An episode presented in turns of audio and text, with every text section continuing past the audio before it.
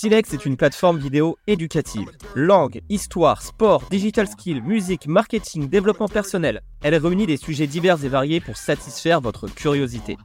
Nous allons vous partager ici un épisode de chaque série pour vous faire profiter de tout le savoir de nos experts. Pour découvrir tous les épisodes, téléchargez l'application Silex TV, disponible sur iPhone et Android, ou connectez-vous à silextv.com. Plus qu'à écouter et apprendre. Salut Si t'es ici, c'est sans doute que tu es curieux ou curieuse d'en savoir plus sur cet étrange mouvement qu'est le véganisme.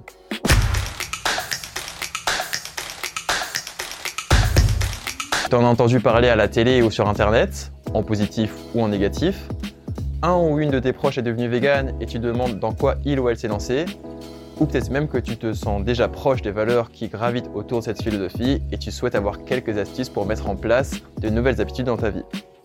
Dans tous les cas, on est parti pour découvrir ensemble ce mode de vie et l'éthique auquel il est rattaché, notamment sur notre rapport aux animaux et aux vivants. Qu'est-ce qui motive de plus en plus de personnes à devenir véganes? Qu'est-ce que ça implique exactement au quotidien, dans la consommation, l'alimentation, les choix vestimentaires? Comment on fait quand on veut faire du sport, de la pâtisserie ou sortir au resto avec ses potes? On va tenter d'aborder toutes les questions majeures autour du véganisme avec clarté et légèreté. Parce que oui, c'est beaucoup plus accessible que ça peut en avoir l'air. Donc moi c'est Franck, en ce moment j'habite à Paris et je tiens un compte Insta sur lequel je partage l'actualité de la vie végane dans ma ville, notamment des tests de resto ou des listes d'adresses. Je publie aussi chaque année la Vegan Tourist Map, une carte qui répertorie les restos vegan à Paris. Je suis vegan depuis plus de 5 ans, mais j'ai grandi dans un milieu où on mangeait de la viande, du poisson une à deux fois par jour et des produits animaux comme des œufs et des produits laitiers à chaque repas. Depuis que je suis enfant, les discussions avec ma sœur et les balades avec ma grand-mère m'ont fait développer beaucoup d'affection pour la nature et les autres animaux. J'adorais observer l'attitude des chats dans les parcs, les habitudes matinales des oiseaux des étangs, le comportement des animaux dans les forêts. Pour moi, c'était une évidence que chacun d'entre eux était doté de sensibilité, d'une personnalité, d'émotions, et que leur vie leur était précieuse, comme la nôtre l'est pour nous. Donc en tout petit, j'ai fait la connexion entre ces êtres sensibles et ce qu'il reste de leurs organes dans mon assiette. Forcément, c'est ma part, c'est le cœur. Mais bon, le seul référentiel que j'avais à l'époque, c'est que manger ces animaux, c'était quelque chose de normal, de naturel et nécessaire pour notre santé notamment. Donc avec le temps, je me suis fermé cette dure réalité pour continuer à faire comme mon entourage. C'est plus tard, vers mes 21 ans, en voyageant, que j'avais rencontré mes premières personnes véganes, qui contre toute attente étaient fort sympas, avaient l'air tout à fait en forme et même épanouis de leur vie. Du coup, ça a piqué ma curiosité, j'aurais bombardé de questions, Comment tu fais pour avoir des protéines? C'est quoi le problème avec les œufs bio? Les, poules, elles pondent de toute façon. Pourquoi tu portes pas de laine? Ça fait du bien aux moutons de le tondre. Au fur et à mesure que la conversation avançait, je me rendais compte que chacun de leurs choix de vie était réfléchi, renseigné, et que j'avais beaucoup à apprendre sur la façon dont les animaux étaient traités dans notre société, et beaucoup de mythes à débunker qui permettaient de justifier de telles pratiques. Donc au fur et à mesure d'essais culinaires, de recherches documentaires et de discussions, j'ai fini par devenir complètement vegan. Et je pense pouvoir dire que c'est un des choix dont je suis le plus fier aujourd'hui. Mais du coup, qu'est-ce qu'on entend exactement par vegan? Pour faire simple, le véganisme, c'est un mode de vie qui consiste à respecter les animaux autant que faire se peut. Dans la pratique, il tend à exclure toute forme de consommation qui perpétue leur exploitation. En gros, quand pour créer le produit ou le service, il faut spécifiquement tuer, maltraiter ou emprisonner un animal, on évite, parce qu'on ne veut pas contribuer financièrement à ce système. Ça implique donc bien sûr l'alimentation, mais aussi la mode, la cosmétique, le mobilier ou encore les loisirs. Et oui, aujourd'hui, l'exploitation animale, elle est dans plein d'aspects de notre vie. Mais t'inquiète pas, reste avec nous et on va continuer à décrypter tout ça sereinement. Niveau alimentation, quand on est vegan, on va par défaut être végétalien ou végétalienne.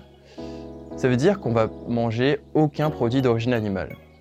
La viande, les poissons, les insectes, les gastéropodes, les crustacés, mais aussi les produits laitiers, les œufs ou encore les produits de la ruche, comme le miel. C'est en ça qu'on différencie le végétalisme du végétarisme, qui lui consiste à simplement exclure de l'alimentation toute chair animale. Et oui, pour celles et ceux qui en douteraient encore, les poissons sont bien des animaux. Niveau mode ou décoration, de la même façon, on évitera d'acheter des matières issues d'élevage, comme la fourrure, le cuir, la laine ou la soie. Niveau cosmétique, on évite toujours les produits comme le miel ou le lait d'ânesse, mais ça va être surtout la question de l'expérimentation sur les animaux qui va être soulevée. Pareil pour les produits ménagers. Et pour les loisirs, on va surtout éviter les spectacles qui impliquent des animaux, comme certains cirques, les delphinariums, les corridas ou encore les zoos. Maintenant qu'on a posé un peu plus clairement la définition, tu dis peut-être Wow, ça a l'air un peu contraignant et un peu extrême. Il y a pas mal de trucs pour lesquels je vois pas trop en quoi c'est problématique. C'est normal, déjà il y a pas mal de trucs qui sont pas forcément hyper connus sur les pratiques agricoles et ce que ça implique pour les animaux. Mais aussi, il faut garder en tête que pour chaque aliment, produit ou activité qu'on refuse, il y a plein d'alternatives qui sont tout aussi délicieuses, stylées, efficaces ou enrichissantes. Enfin, il n'y a pas d'interrupteur du véganisme qui te fait basculer de façon définitive dans un monde totalement inconnu. Moi-même, ça m'a pris plus d'un an pour euh, transitionner. Chacun et chacune peut expérimenter et y aller à son rythme, avec les informations qu'il ou elle récupère et les réflexions qu'il ou elle développe sur son chemin. Puisqu'on parle de définition, tu as peut-être déjà entendu parler du terme spécisme? Il ressurgit souvent quand on parle de véganisme et des droits des animaux, notamment dans le milieu militant. Pour l'introduire, laisse-moi te poser une devinette. Quel est le point commun entre les lasagnes à la viande de cheval de Findus en 2013, le braconnage du lion Cécile en 2015, la pétition contre le festival Yulin en Chine en 2017 ou Kurt Zuma, le footballeur récemment condamné pour avoir frappé son chat. Maintenant, parmi toutes ces personnes, combien y en aurait qui se révolteraient si les lasagnes au bœuf de Findus contenaient en fait de la viande de poulet? Si le dentiste avait en fait décidé de chasser une espèce de faisan en voie de disparition. S'il y avait un nouveau festival de homards bouillis qui avait lieu en Chine, ou si Kurt Zuma avait été surpris en train de pêcher à la ligne. Probablement beaucoup moins. Pourtant, tous les animaux en question sont doués d'émotions, tiennent à leur vie et souffrent des pratiques qu'on leur inflige. Le spécisme, c'est ça une idéologie selon laquelle l'appartenance d'un individu à une espèce est un critère pertinent pour juger du traitement qu'on est en droit de leur accorder. Le terme a été inventé en 1970 par Richard D. Ryder, un psychologiste anglais qui a remarqué que tout le monde considère comme immoral de faire des expériences scientifiques non consenties, douloureuses, voire létales sur des êtres humains innocents, mais que sur des animaux, la question se posait même plus. C'est une extension du terme racisme. En gros, pour lui, si on trouve ça inacceptable de discriminer des humains sur des critères aussi flous et arbitraires que la race, alors on devrait trouver ça inacceptable de discriminer des individus en fonction de leur espèce. Attention, je dis bien en fonction de leur espèce, pas des caractéristiques qui leur sont propres. Entendez bien que personne ne cherche à donner le droit de vote aux poules. Enfin, j'espère.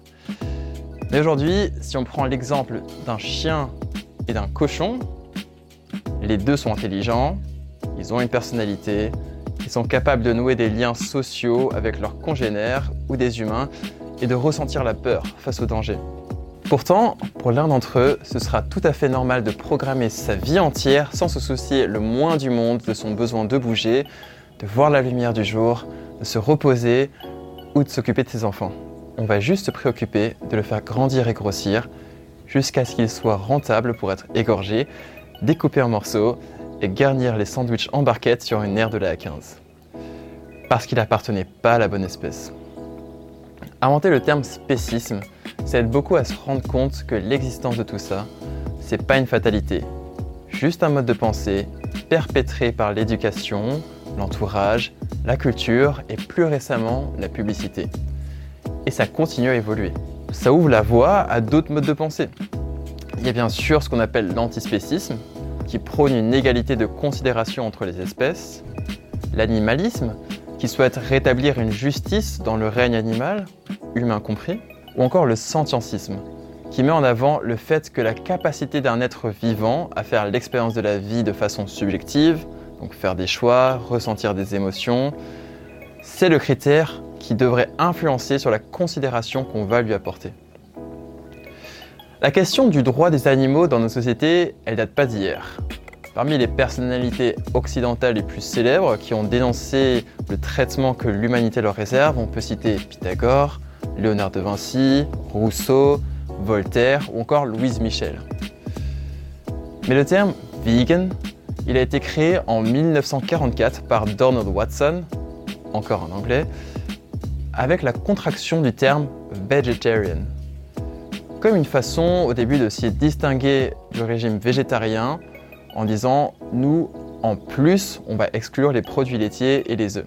Et donc en dépit de l'industrialisation de l'exploitation animale après la Seconde Guerre mondiale, l'idée va commencer à bien circuler dans les pays anglo-saxons.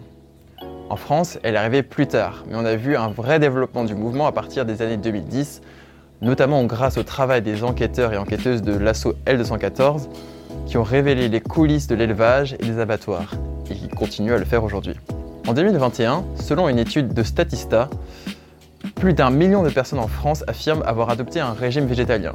Parmi les motivations, on retrouve évidemment le respect des animaux, mais aussi la volonté de préserver la nature et la biodiversité, ou encore le souhait d'être en meilleure santé et de réaliser des performances sportives.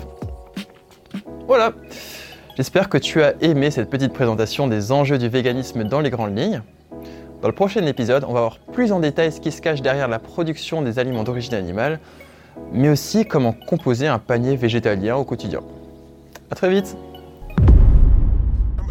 Merci d'avoir écouté cet épisode Silex exclusif. Si vous avez apprécié, pensez à nous laisser 5 étoiles. Pour découvrir le reste des épisodes de cette série, téléchargez l'application Silex TV, disponible sur iPhone et Android, ou connectez-vous à silextv.com. Pour être alerté des nouveaux épisodes, abonnez-vous et activez la cloche. Il y a encore tant à apprendre et à écouter sur Silex TV.